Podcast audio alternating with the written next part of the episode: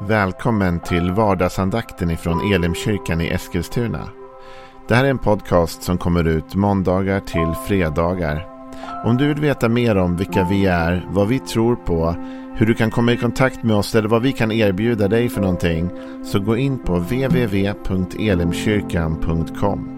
Får jättegärna gå in och likea vår Facebook-sida. Det är facebook.com elimeskilstuna. Eller så söker du upp oss på YouTube och då söker du på Elimkyrkan Eskilstuna. Vi vill jättegärna komma i kontakt med dig. Men nu lyssnar vi till dagens andakt. Välkommen till vardagsandakten. Vad roligt att just du är med och lyssnar. Att du tar en liten stund ur din dag för att fylla dig med Guds ord och låta det växa inom dig. Jag tror att det är väldigt nyttigt och gott. Jag tror att det är så som vi utvecklas andligt och får god vishet för hur vi bör hantera vårt liv. Vi har varit inne i en lång serie här nu om psalm 37. Och har du missat de andra avsnitten, det gör inget. Idag är en ny tanke. Men ändå, vi bygger på en, en resa här som handlar om psalm 37, en psalm om avundsjuka. Och det här har varit väldigt bra för mig. Det har varit en resa som har hjälpt mig att tänka och se saker på ett lite annat sätt. Med ett lite annat perspektiv. Och nu har vi kommit fram till vers 37 och vers 38. Och då står det så här. Betrakta den oskyldige.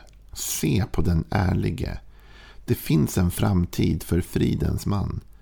Men syndarna går alla under. De gudlösas framtid blir avskuren. Det här är ju för det första nyckelgrejen nästan i hela den här salmen, alltså när man har hängt med den ett tag, det är att det här handlar om perspektiv. Och att den, den som är avundsjuk, den är avundsjuk i nuet. Man vill ha nu. Och det hjälper inte att du säger du kan få det sen. Det är som med mina barn när de vill ha glass och jag vill ha det nu. Ja, du kan få sen, efter maten eller vad som helst. Nej, nu. Alltså det blir ett bråk om det där. Man har inte ork att vänta. Avundsjukan har inte ork att vänta. Den vill ha just nu idag det någon annan har.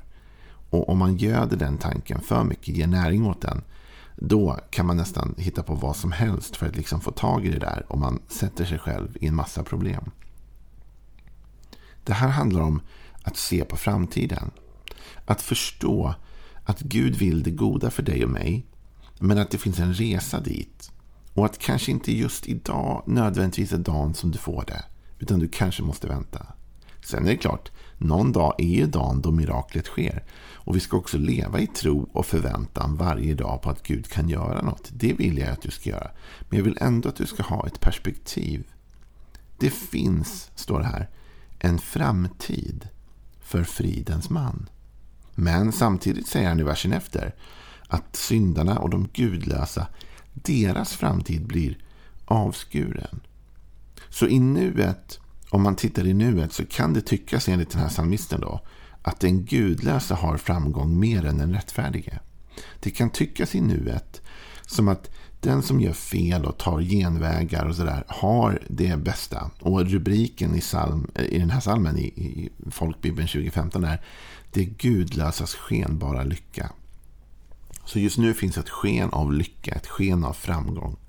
Men, säger författaren, om vi blickar lite längre fram på den här vägen. Om vi tar ett, ett större perspektiv och ser med, liksom ett, med andra ögon. Då ser vi att det finns en framtid för fridens man. Men de som tycks ha framgång nu. Deras framgång kommer bli avskuren längre fram. Det finns ett slut på det. Och jag tror att du och jag, vi måste våga lita på detta att Gud har en framtid för oss. Jag är rädd för att många människor just nu känner sig oroliga för framtiden. Många människor känner sig oroliga för att läget i världen har förändrats och vår ekonomi kan förändras, saker händer.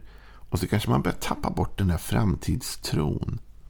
Men Bibeln talar tydligt om att Gud har en god framtid för oss. Så här står det i Jeremia 29, vers, och vi läser vers 10 också. Ofta läser man vers 11 bara, men vi tar vers 10 och 11. För så säger Herren, när 70 år har gått för Babel ska jag ta mig an er och uppfylla mitt löfte att föra er tillbaka till denna plats. Jag vet vilka tankar jag har för er, säger Herren, nämligen fridens tankar och inte ofärdens, för att ge er en framtid och ett hopp. Jag tror att Bibel 2000 till och med använder uttrycket välgång. Så Gud vet vad han vill för oss. Han har fridens tankar, inte ofärd. Han vill ge oss en framtid och ett hopp. Han vill ge oss välgång. Men samtidigt, när den här texten skrivs, det vi inte alltid lyfter fram, för ofta tar vi där, det är att den börjar med att Gud säger att i 70 år kommer de vara i fångenskap i Babel. Så det fanns en tid, för han talar ju inte till en enskild person här främst, utan han talar till Israel och sitt folk. Och så säger han vet ni, ni kommer hamna i, i fångenskap i 70 år i Babel. Ni kommer bli deporterade dit. Och sen så, sen kommer jag ta mig an er och föra er tillbaka till ert eget land, för jag vet att jag har goda tankar för er. Och vet du, du och jag ibland, vi hamnar i sådana här perioder i livet då det känns som att vi blir deporterade. Då det känns som att livet inte är vad det borde vara. Våra känslor tas fångna så att säga. Vår ekonomi, vår hälsa. Olika saker händer och vi känner inte oss fria. Och vi känner inte att vi lever i den där framgången som vi ser att andra gör. Och precis där, i det läget, är det som avundsjukan börjar komma in och frodas. Men här säger Gud, det kommer visserligen en jobbig tid för er, men, men det kommer också ett slut på den tiden. Och ni har en framtid. För jag vet vad jag har för framtid för er sen. Välgång och, och, och hopp. Och du och jag, vi måste våga lita på Gud. Ju mer vi litar på Gud, ju mindre behöver vi känna oss oroliga och stressade över saker och ting. Utan, och vi behöver inte känna oss avundsjuka. Utan vi kan känna att wow, men Gud har en framtid för mig. Men vem var det som hade en framtid enligt psalm 37? Jo, han säger så här. Betrakta den oskyldige. Se på den ärlige. Det finns en framtid för fridens man. Vet du, ibland kan man ju bli lockad och tänka att amen, du vet den oskyldige och ärlige och det, och det fridens man. Det låter lite mjäkigt. En sån person kommer väl aldrig fram. Alltså man kan tänka att ja, men vi lever i ett sånt klimat just nu där alla måste roffa åt sig. Och det gäller att stå på sig och det gäller att pressa sig fram. Men här talar Bibeln om att den som är ärlig och den som håller sig oskyldig och den som är en fridens man, inte bråk och, och krig, utan fridens man. För den personen finns en framtid. Och det ser man kanske inte nu. Just i nuet kan det kännas som att man hamnar i underläge. Men i framtiden så kommer det där vända. Vet du, mycket av det återfinner vi faktiskt i bergspredikan. Just detta med fridens man. Eh, bergspredikan i Matteus det femte kapitlet. Jag skulle vilja läsa lite av det där. De, det vi kallar för saligprisningarna. Och så vill jag att du tänker lite grann på perspektiv när vi läser det. Så här står det i Matteus 5 och 3. Saliga är de som är fattiga i anden, för de tillhör himmelriket. Saliga är de som sörjer, för de ska bli tröstade. Saliga är de ödmjuka, för de ska ärva jorden. Saliga är de som hungrar och törstar efter rättfärdighet, för de ska bli mättade. Saliga är de barmhärtiga, för de ska få barmhärtighet. Saliga är de renhjärtade, för de ska se Gud. Saliga är de som skapar frid, för de ska kallas Guds barn. Saliga är de som blir förföljda för rättfärdighetens skull, för de tillhör himmelriket. Saliga är ni när människor hånar och förföljer er och ljuger och säger allt möjligt ont om er för min skull. Gläd er och jubla, för er lön är stor i himmelen. På samma sätt förföljde man profeterna före er. Här talar Jesus mycket om perspektiv. Han talar om att de just nu kan vara fattiga i anden, sörjande, hungrande efter rättfärdighet. De kan vara eh, och så vidare. Va? Men de kommer bli ett resultat. De som nu är fattiga i anden kommer uppleva att himmelriket tillhör dem. De som sörjer, de kommer bli tröstade. De som nu väljer ödmjukhetens väg, de kommer få ärva jorden. Och de som hungrar och törstar efter rättfärdigheten, de ska bli mättade på det. Den som nu är salig, eh, eller som nu är barmhärtig, kommer få uppleva barmhärtighet. Den som nu väljer att hålla sitt hjärta rent kommer att få se Gud. Och den som skapar frid ska kallas Guds barn. Och även de som nu blir förföljda för rättfärdighetens skull, de tillhör himmelriket. Du och jag, vi kan gå igenom perioder. va? Det är det Jesus talar om här också. Att ibland är det perioder då du och jag får gå igenom ett visst mått av lidande på vägen mot det goda. Det är inte så att Gud för dig och mig in i lidande eller svåra perioder. Utan Gud för oss mot sitt mål hela tiden. Gud har en framtid och en plan för dig och mig. Är inte det fantastiskt? Gud vet vad han vill med ditt liv. Han vill välgång med ditt liv. Men ibland när vi vandrar på den vägen så måste vi ta oss igenom en del snåriga passager. Och en del väntetider. En del tider då vi helt enkelt känner ja men nu ser det inte ut så. Men då uppmanade psalmisten oss i den här psalmen, psalm 37, att backa ett steg och titta på de personer som väljer den rätta vägen. Som inte ger efter för avundsjukan och grämelsen och börjar ta genvägar och börjar försöka pressa någonting själv. Utan de som är oskyldiga, de som är fridens man.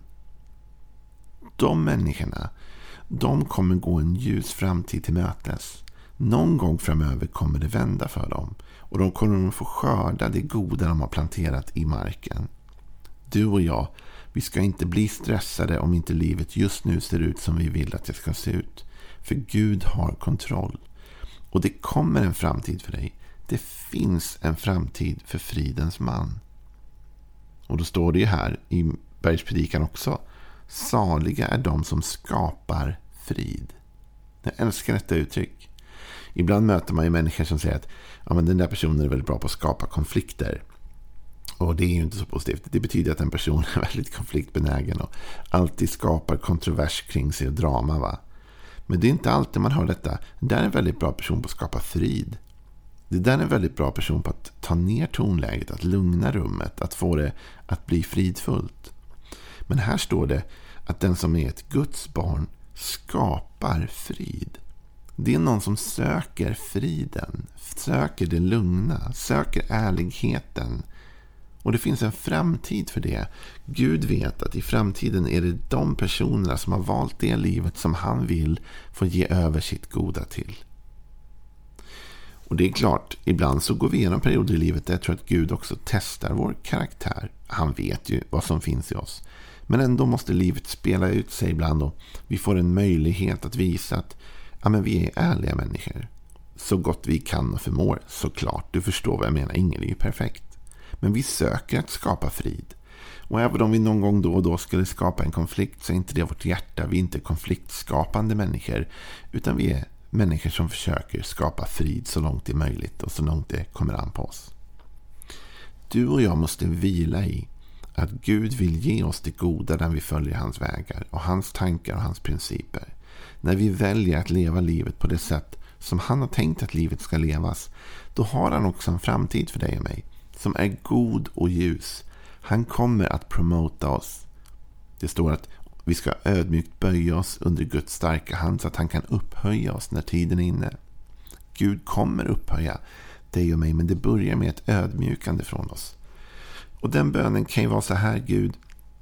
Just nu är inte mitt liv vad jag vill att det ska vara. Just nu tycker jag att det känns som att jag är deporterad in i en fångenskap. Jag är sjuk eller jag har inga pengar eller jag har jobbigt med mina relationer eller det är tufft på mitt arbete eller jag får inte ihop min, min familj och, och jag är en dålig förälder kanske jag upplever och känner. Och så känner man bara allt det här kommer samtidigt som man, Gud, allt detta kan vara så. Men Gud, jag kommer försöka idag att göra det rätta. Idag vill jag välja dina vägar, Gud.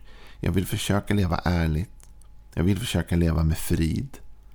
Och jag vet Gud att det finns en framtid för mig. För du vet vilka tankar du har för mig och du har en god framtid. Så jag litar på dig idag.